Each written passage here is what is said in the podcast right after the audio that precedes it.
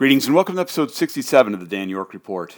Today, a question that I've fielded a couple times from our four year old is a simple one Daddy, why did Becca's dad die? Sadly, there's no good reason I can give. At our church this morning, our religious education director gave a story to the kids where he mentioned that humans are the only creatures that tell stories to each other, at least that we know of.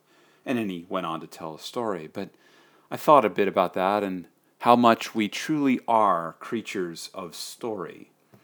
We use stories to explain the inexplicable, to make sense of the senseless, to explain the world around us, to find meaning, to provide a framework for how we interact with the world. We've always done this from time immemorial.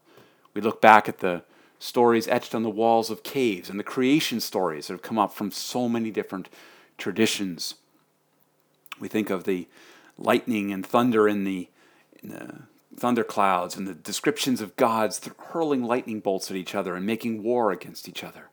We think of the stories of the Greek and Roman and Norse mythology and the ways of understanding or trying to bring make sense of the world around them. Today science has helped us find so much more of the facts, so to speak, about what they are. But even there, we tell stories, only guided by data. But we tell stories about what is there, what's out there. You know, our religious traditions are full of stories, captured in holy books, the Bible, the Torah, the Quran, so many others that are there giving us stories. And the stories that we tell ourselves are, are the lens through which we view the world and how we interact. I've had a lifelong fascination with stories and with our capacity to make stories and to use them to understand the world around us. Everything, what we do, how we interact, what we do in life, how we behave with each other. We tell stories, we talk about that to provide guidance, to understand, to entertain. We have our movies, our TV, radio, theater. We educate, we entertain, we explore, we talk. It is all, at the end of the day, stories. In our business world, we do our sales pitches, we have our business meetings, we interact with people at a bar, or we go to the game, or we do something like that, and we tell ourselves stories. That's the powerful part of what makes us human, and it's how we go through our life and our world. And then we have those questions Daddy, why did Becca's dad have to die?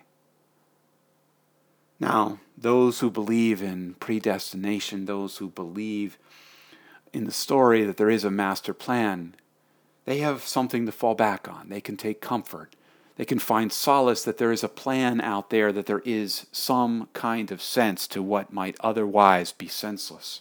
I've long, quite honestly, envied those people because I've always come down on the side of free will, on the side that we are free creatures who direct our own destinies. The sad part of that, though, is that you don't have that master plan to fall back on. All you can say, you know, is not much. This is where the stories fail. Why did her dad have to die? There are no reasons there is no good thing we can say. We can explain perhaps the mechanics of it, we can talk about that, but at the end of the day, for the why, there is no reason. This is where our stories fail, because we can't explain sometimes the inexplicable. We can't make sense of that which is truly senseless. That's all for tonight.